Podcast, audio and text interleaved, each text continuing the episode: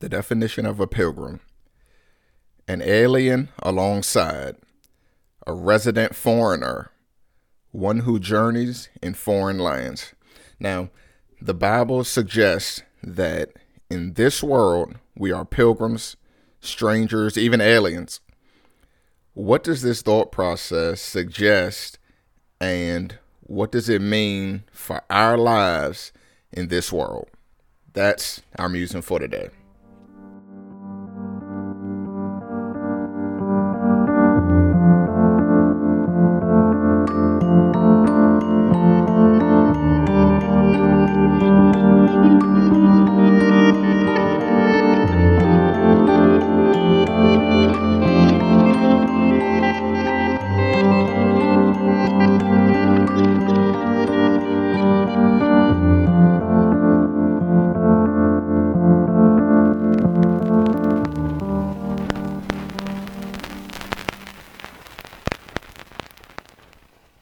So firstly, I feel we need to look at the scriptures that suggest we're pilgrims in the world.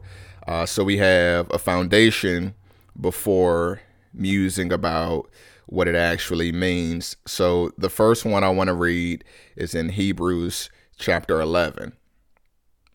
So when you get to Hebrews eleven, if you go down to verse thirteen, um, this is what we see. These all died in faith, not having received the promises, but having seen them afar off, were assured of them, uh, embraced them, and confessed that they were strangers and pilgrims on the earth. Uh, for those who say such things declare plainly that they seek a homeland. And truly, if they had called to mind that country from which they had come out, they would have had opportunity to return. Which makes sense. But now they desire a better, that is, a heavenly country. Therefore, God is not ashamed to be called their God, for he has prepared a city for them. Now, I think it's interesting because obviously uh, the ones it's speaking of who died in faith speaks of those saints um, or those faithful ones, because it's not just speaking of the church. So those faithful ones who were given promises by God and had faith in those promises in spite of what they went through. So it speaks of their attitude.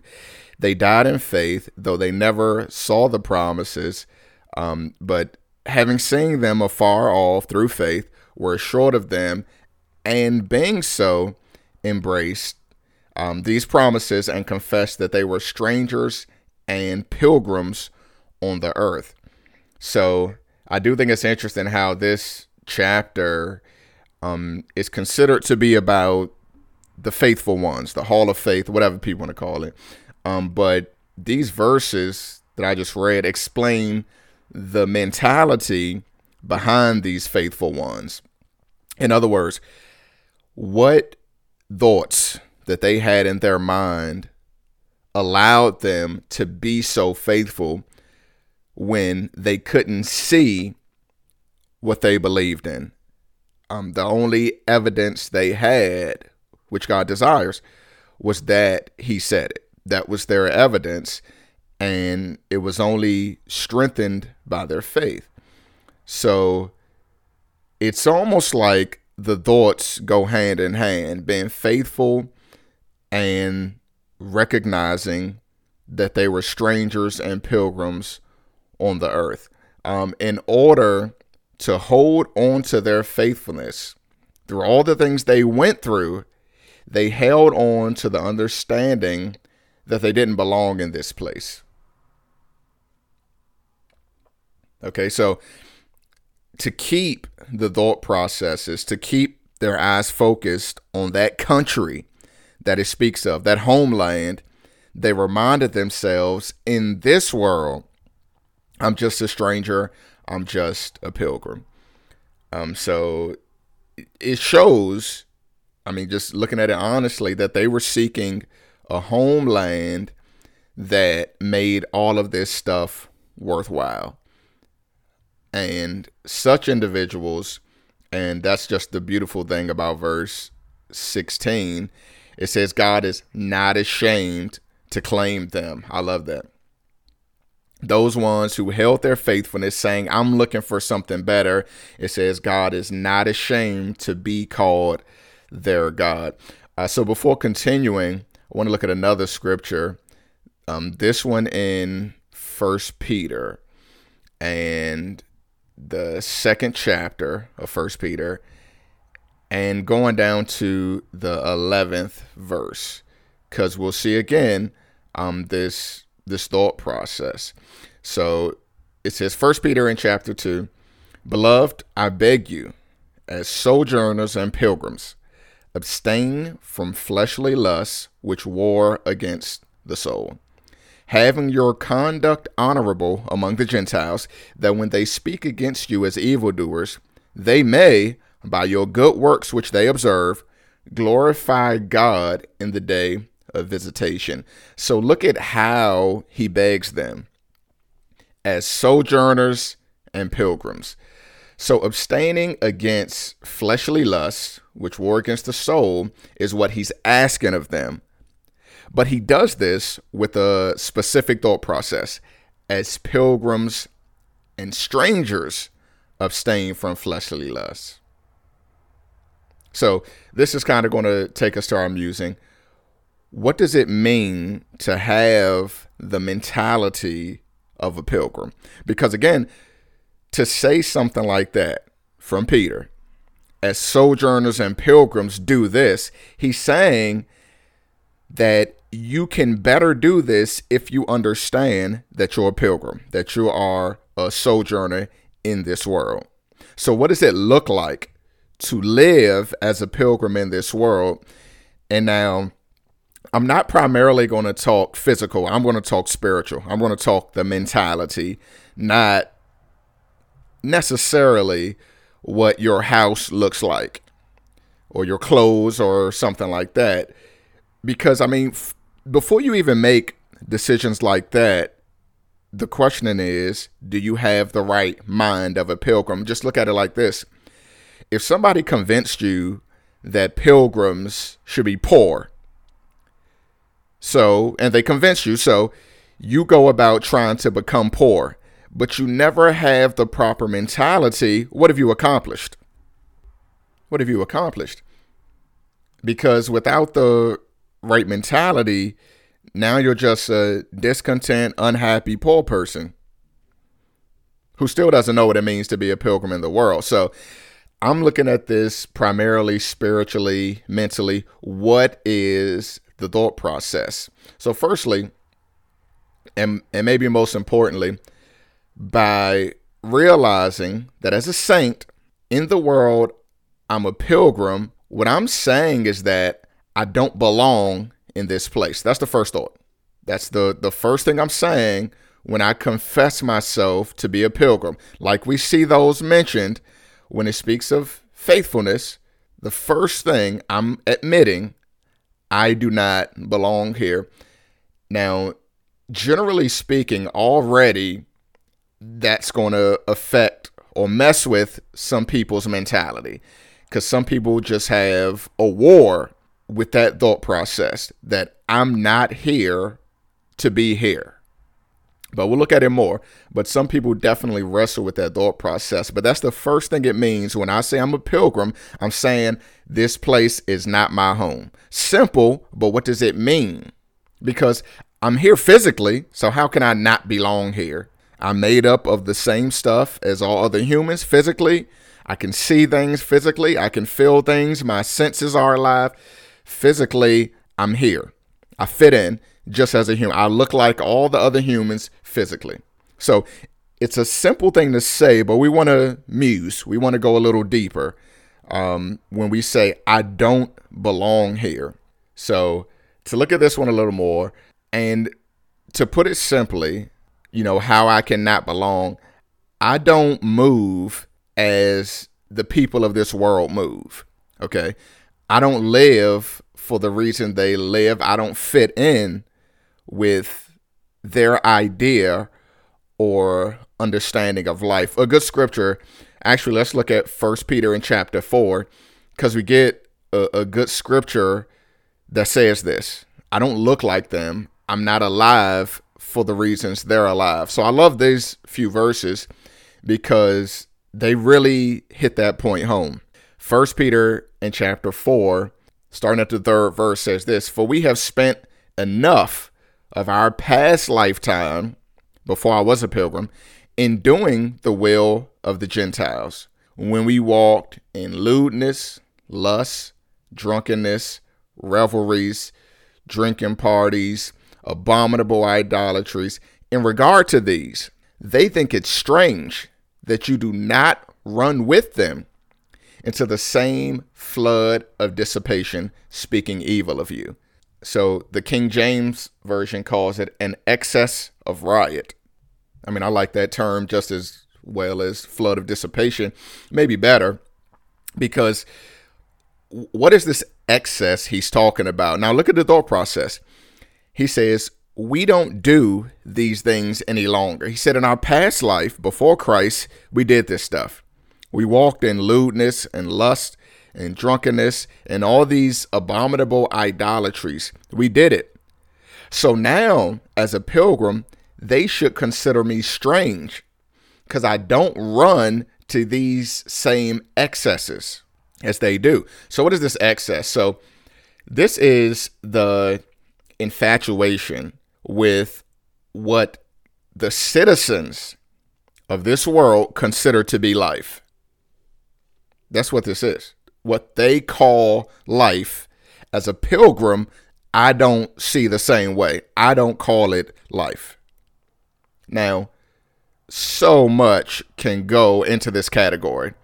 All of the things that keep the citizens of this world occupied and deluded to the spiritual realities, what really matters, what life actually is in God's eyes. So as a pilgrim, I shouldn't run with them to this riot, this calamity, this dissipation. I shouldn't run with them to this stuff. And they'll think it's strange. But as an alien, it is strange. I am strange what I do, what I think, why I'm not obsessed with what they simply call life, why I don't feel I'm missing out on things they believe consists of life or life consists of. So as a pilgrim, I shouldn't be driven as they are or led as they are. I move to a different rhythm, knowing that I'm here for a different purpose. I have a different purpose for being here. And not only um, do they find me odd for it as a pilgrim, but I may indeed be hated for it. Um, even looking at, like, I know it says it in John uh, fifteen, I think the chapter, but about being hated for it, even as Christ was hated for it. But there's more to that mentality as well of um of not belonging. So let's go to Philippians chapter three and uh, the twentieth verse.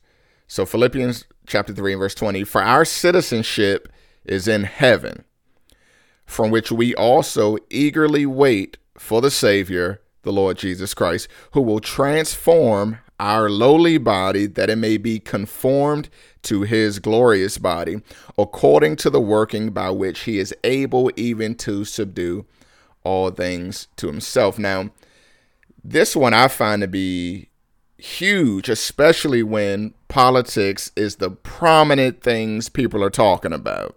Um, our citizenship, if we are a part of God's kingdom, is not of this world. That's so. I mean, look at verse twenty. "For our citizenship is in heaven, and I'm eagerly awaiting for that to be completed, to come to complete fruition, where even my body will be transformed to match his." That should be the most important political push in my life, above anything else I think is important in this alien world. If I have a pilgrim mentality, the first thing I'm standing up for is the kingdom of God, my heavenly citizenship.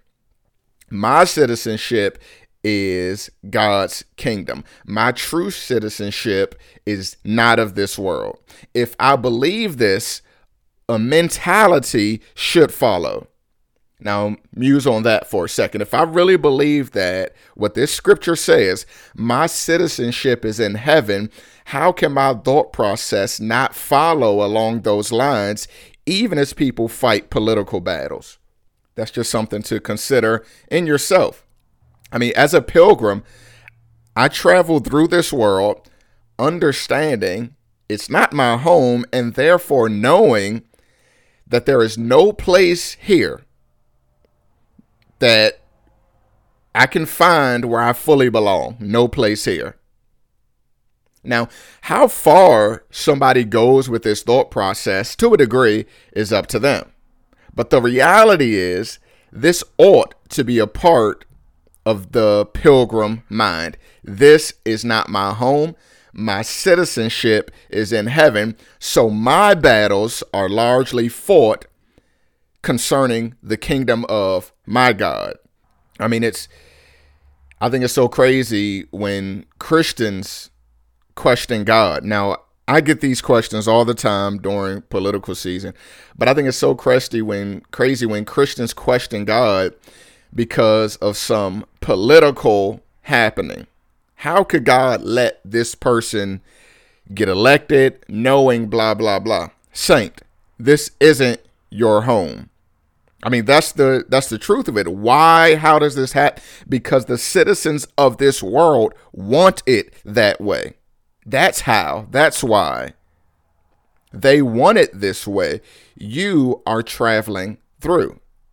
You should be the light. You should show how there's a different mentality. There's something more important we should be focused on. I mean, are you a pilgrim or not? Or this is one thing we don't want, is to see verses in scripture and say them, but don't mean them. Then you just look foolish. You look hypocritical. You know, when you go around quoting these scriptures, I'm a pilgrim, but you don't live like it. So what's the point of quoting the scripture if it's not real to you? I mean, being a light means I'm showing you something.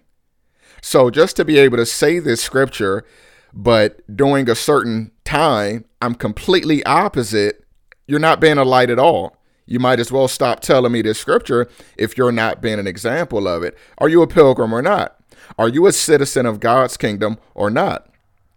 If so, why is your hope in this stuff when we have a heavenly home awaiting? Why is your hope in this stuff if you know it's not your permanent home? If you know certain things are going to come to pass? I mean, that's the thought process. That's the thing we have to consider. I mean, there's another scripture I even look at. It's in Hebrews chapter thirteen, and it goes more with this thought process. The fourteenth verse says, "For here," that's on earth, "we have no continuing city, but we seek the one to come." Now, again, it should never get to the point where reading the Bible, and we talked about this, Truth and Life, it should never get to the point where reading the Bible is just something we do and has no impact on us when it says a certain thing. For we have here no continuing city, but we look for one to come. What does that mean to you?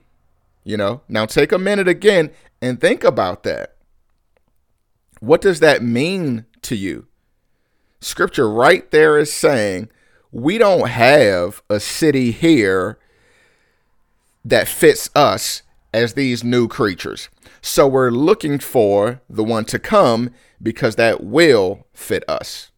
It's an eternal kingdom full of righteousness and God. Now, there's more to say on, on this subject. And for this, go to Second Corinthians in chapter five, because this really speaks of the reality, I think, of not belonging here. Uh, and to me, I love this verse uh, in Second Corinthians five twenty, because it really speaks of the reality of me not belonging here when it says, "Now then, we are ambassadors for Christ, as though God were pleading through us, we plead with you on Christ's behalf, be reconciled to God. So I am, once I'm saved, I become a part of God's kingdom, and my purpose in this life is completely altered. Now, this is another one of those um, Selah moments, another one of those moments where you need to pause and think about this.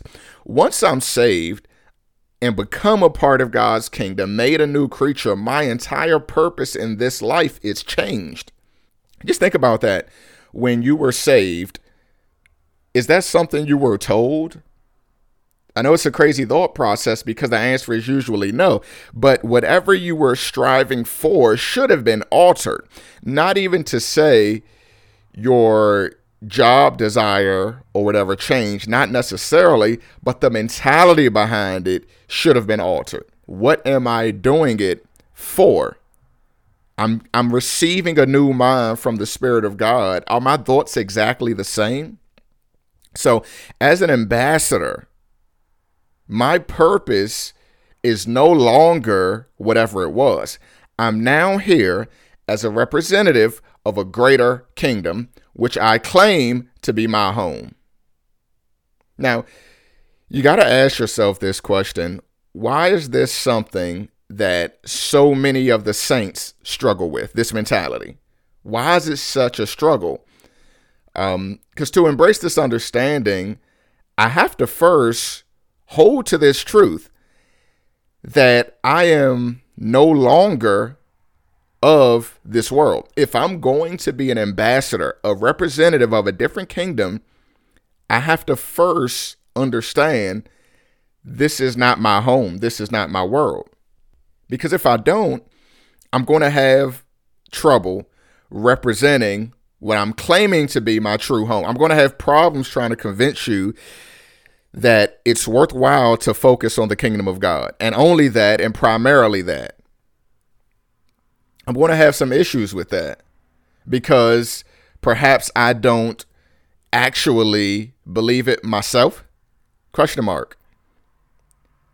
Because that's part of the new um, mentality that I have when I accept the gift of God through Christ and am made a part of that kingdom. Things change, and it's not this physical, emotional thing that people like to make it. I'm saved, so now I cry more. It's not about that. It's about life. It's about my mind. It's about who I am now compared to who I was. So there's more to the mentality.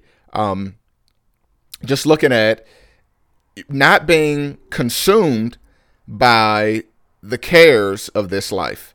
Um, there's a scripture in Philippians. Um, I'm thinking it's around the fourth chapter, but it tells us to be anxious for nothing, or to be careful for nothing, full of care.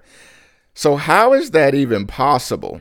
Okay, now, if you all would be honest with yourselves, many know you do experience anxiety. But why? If the scripture says, don't let anything cause anxiety through being filled with concern about it, it means it's possible. We should feel that way. If we're told to do something, then we should believe that it's possible to be done. So the scripture says, don't be overly concerned about anything of this life. But how is that even possible if you don't have a pilgrim mentality? Because it takes the right mind not to be anxious. It takes a mind that understands this stuff is temporary. This stuff um, is going to go away. It's going to dissolve. And my reality is now tied to God, to the reality of the sacrifice of Christ. That's my new reality. But in order to understand that, I have to first embrace that mindset. That's why it takes a pilgrim to be able to say, I'm not overly concerned about this stuff. I know these things to be, to be temporary in nature, and therefore I don't have to be anxious about it.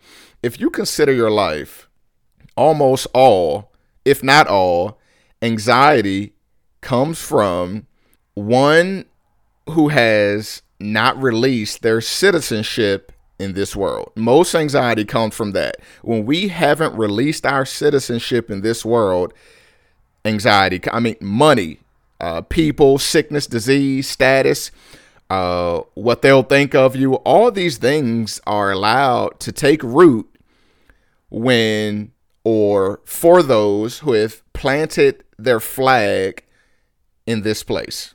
See, I can say, don't be anxious all I want. Until I realize that this world is not mine, I can't truly embrace that reality. I can't do it.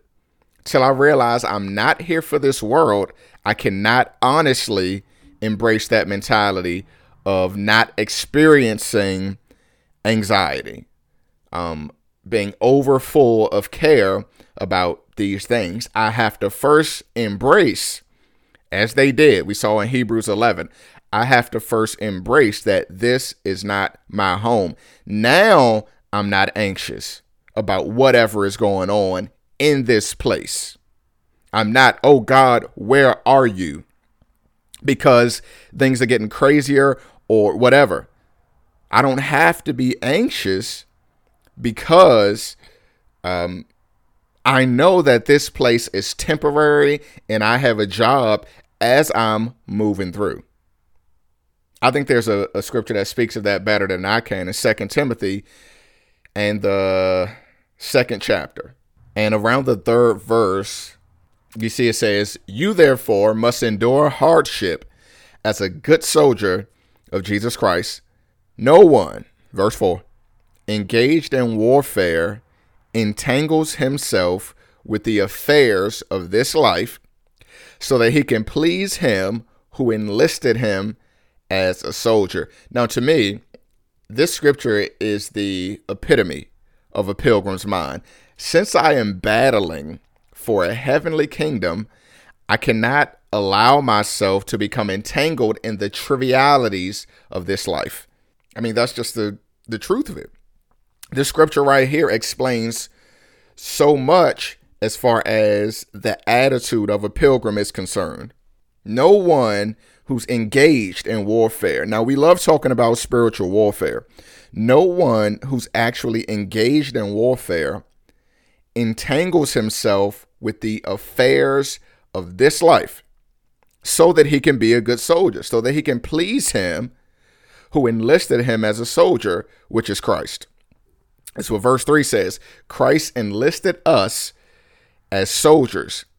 So therefore, to please him and be a good soldier, we don't entangle ourselves in the trivialities of this temporary world, because that's what it is. Seeing as how this world is temporary, I can look at almost everything in it. I should be able to and say, this is trivial because it doesn't extend into eternity. It has nothing to do with my soul or who I am in Christ, one who is a part of the kingdom of God. If I am going to be a good soldier, I have to realize this. If I don't, there are going to be problems.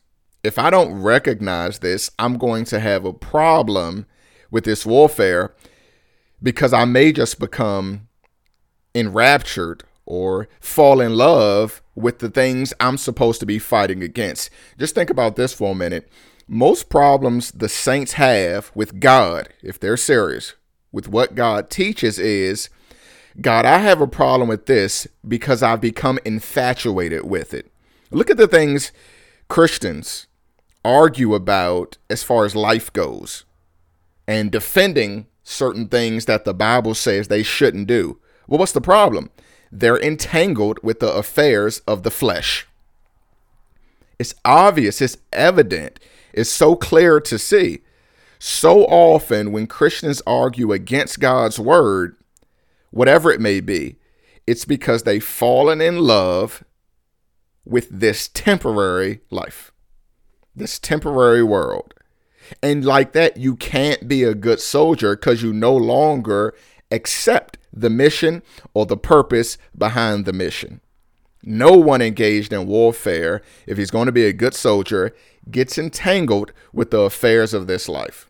A pilgrim is focused on the kingdom of God as Christ tells us to be. Um, and that's Matthew chapter six, another uh, famous scripture, uh, very well known. Matthew six thirty-three, but seek first the kingdom of God and his righteousness. All these things will be added to you. I mean, there are songs about it.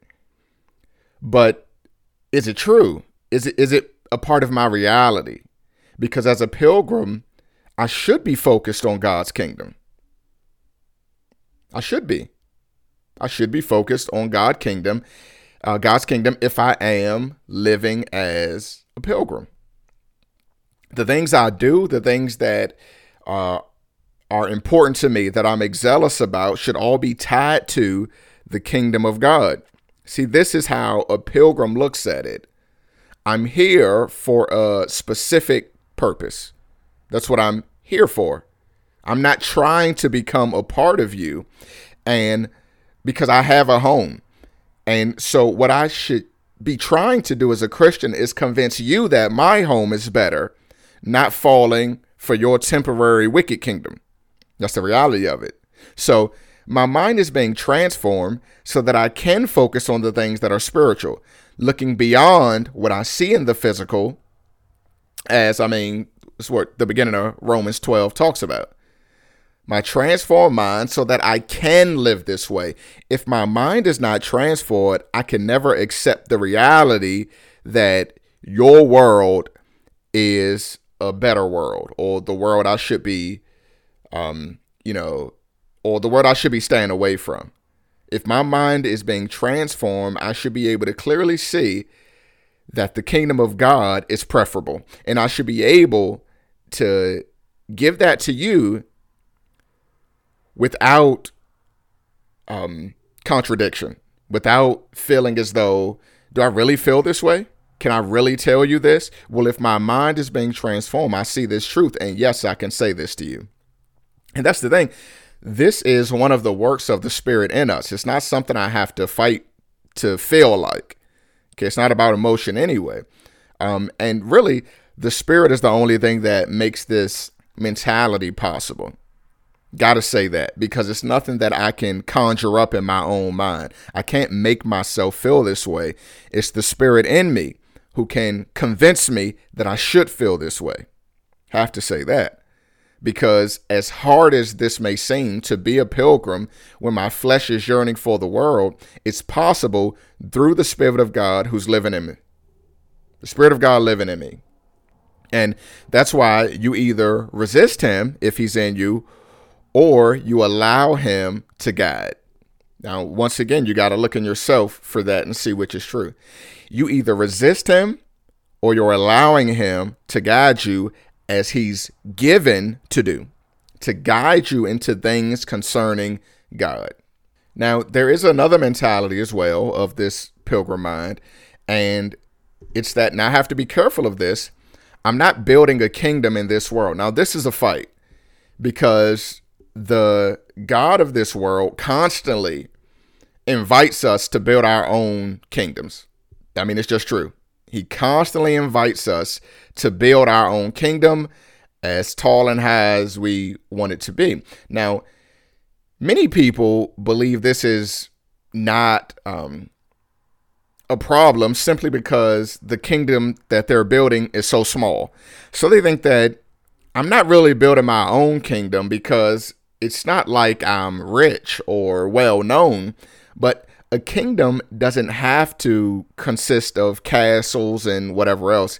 It can be as simple as that one house and that one car that you're living for, or that one dream you're living for. It could be that small. A kingdom doesn't have to be huge for it to be a kingdom.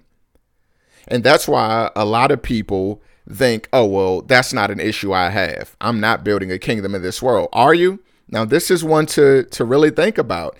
If you're going to seek to have a pilgrim's mind as you go through this life, you got to ask yourself that. Are you seeking to build a kingdom in this world? It could be a kingdom of people. Like I said, it doesn't have to be big. It just has to be not God's kingdom. I mean, when you look at Matthew chapter six and you look at these couple verses, and the thing is, again, I, I hate when people read scripture and it just doesn't mean anything. You know, that's a, a, a peeve I have of the brethren, is that when you read scripture and don't let it teach you, it's just your, you got to use scripture the right way. Otherwise, it has no effect in your life. Look at these verses. I know you've heard them before. Matthew six, nineteen. Do not lay up for yourselves treasures on earth. Now, I'm going to read the whole thing, but just stop and think about that. Do you do it? And the, your first inclination is going to be to say no, because that's what we're taught to do. And I hate to say it, it's another musing, but we're taught to lie a lot as far as the saints go, to pretend we're doing what we know we're not doing. It says, don't lay up for yourselves treasures on earth.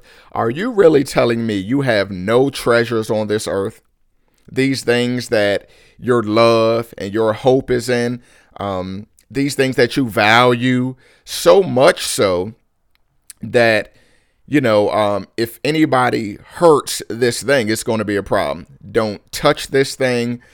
Uh, you smile every time you look at this thing, you know, the accolades, the whatever it is. Can you really say you're not laying up treasures on this earth? To keep going, it says where moth and rust destroy, where thieves break in and can steal it, but rather lay up for yourselves treasures in heaven, where moth or rust can't corrupt it and where thieves can't break in and steal it. See, whatever I put my time, my love, my attention into is part of the kingdom I'm building for myself. And building this kingdom is going to make it tough to have a pilgrim's mentality. That mentality that says, I'm looking for something so much better. That mentality says, I'm focused on my real home. I don't care about this stuff. Sure, you can, whatever, look at that. Or I mean, whatever it is. This is the true pilgrim's mentality. So to read Matthew six nineteen and pretend it's so deep to you when you don't hold yourself to it, what's the point?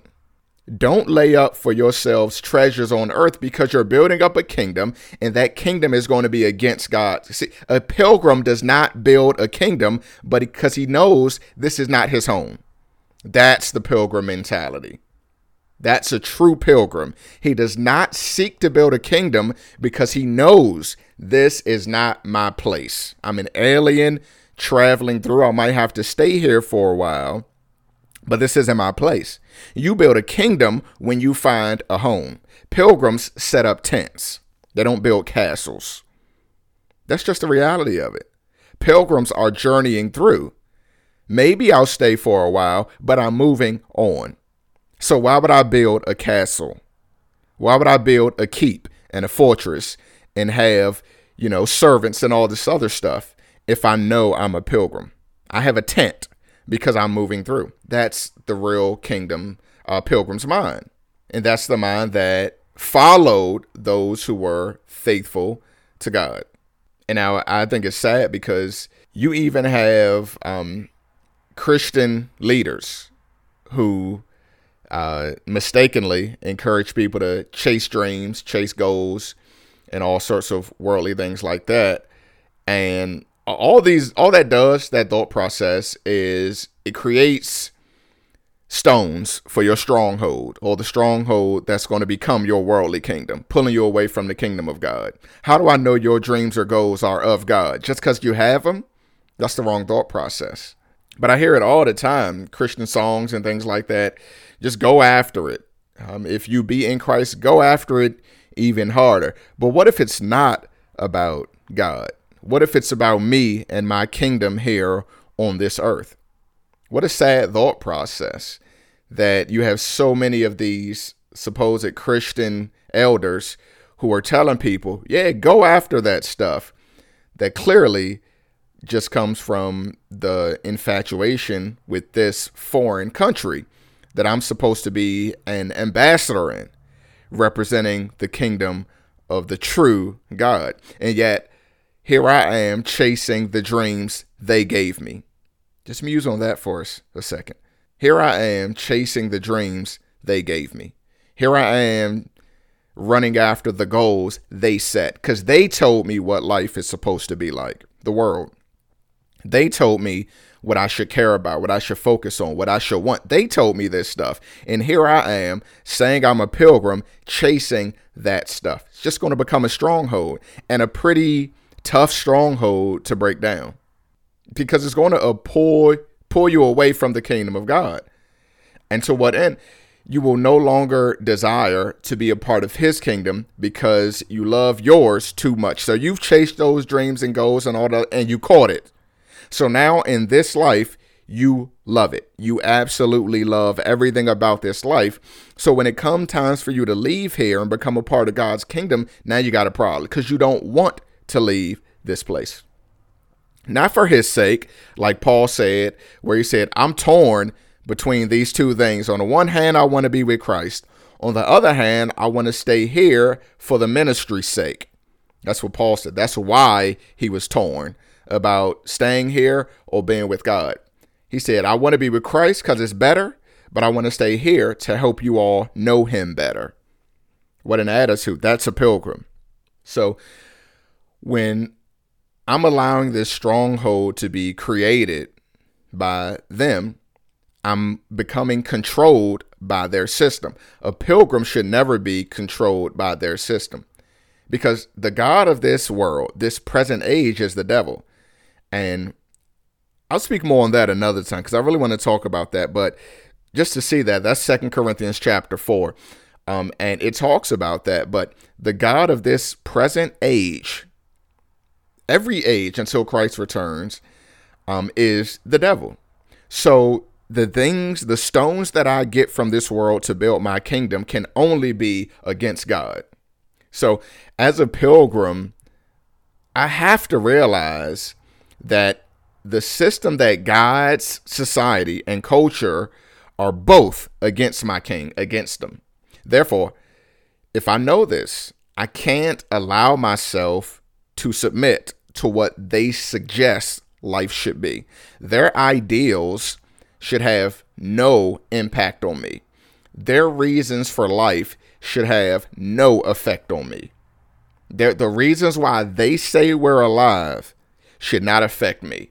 Their mentality that, well, you only live once, should not affect me, because I say I believe, yeah, I have a real life after this one. So that thought process that says, hey, you might as well live it up, how should that affect me? Why should I feel um, embarrassed or left out because how God tells me to live? I know that thought process isn't true. I will not only live once, because Christ has conquered death. So these thought processes that drive them should not drive me. And in truth, I'm not here to please them anyway. I'm here to please God. But again, it takes a pilgrim mentality to understand and to seek after that reality. But this is the mind of a pilgrim. I mean, it's not easy to live as a pilgrim in this world. Um, this world is so alluring, it's so enticing. Um, and that's why it starts with understanding. It begins with the knowledge that I'm supposed to be a pilgrim. That's the start. Understanding that this place is not mine. I'm not meant to possess it. That's the start. Because if I don't recognize that, I'm going to live for this world. I'm not going to be a pilgrim, and therefore I'm not going to be a good soldier. Um, I'm going to fall to the whims of this world. I'm going to want to fit in. I mean, how many churches are stuck trying to fit in? I mean, you think about it.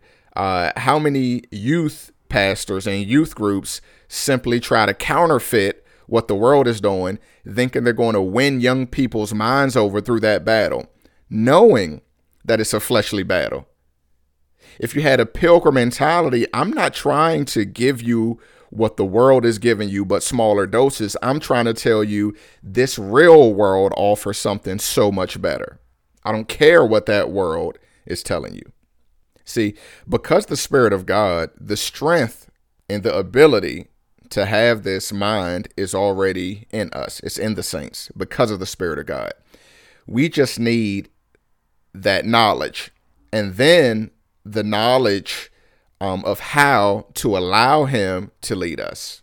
And it's, it even goes back to, these are the prayers we should be praying.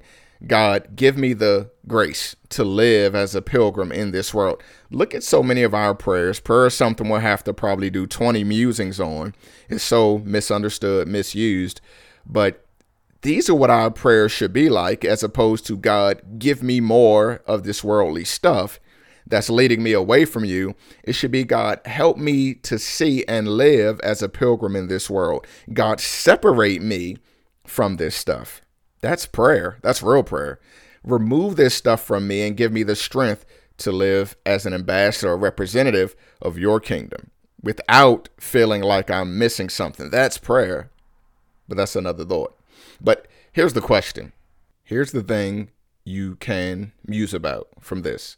Have you become a citizen in this strange and ungodly land? And again, the the place itself Um, it's not the issue, you know, so it's not the country. This whole world to the saints should be strange and ungodly. OK, this is scripture. It says here, we have no continuing city. So whoever you are, wherever you're from, don't mistakenly think you live in a godly land. There is no land here that represents Christ fully. There isn't one. Um And again, this isn't a history lesson. We're talking about right now. There is no place here for the saints. It says we're looking for a continuing place, a permanent homeland.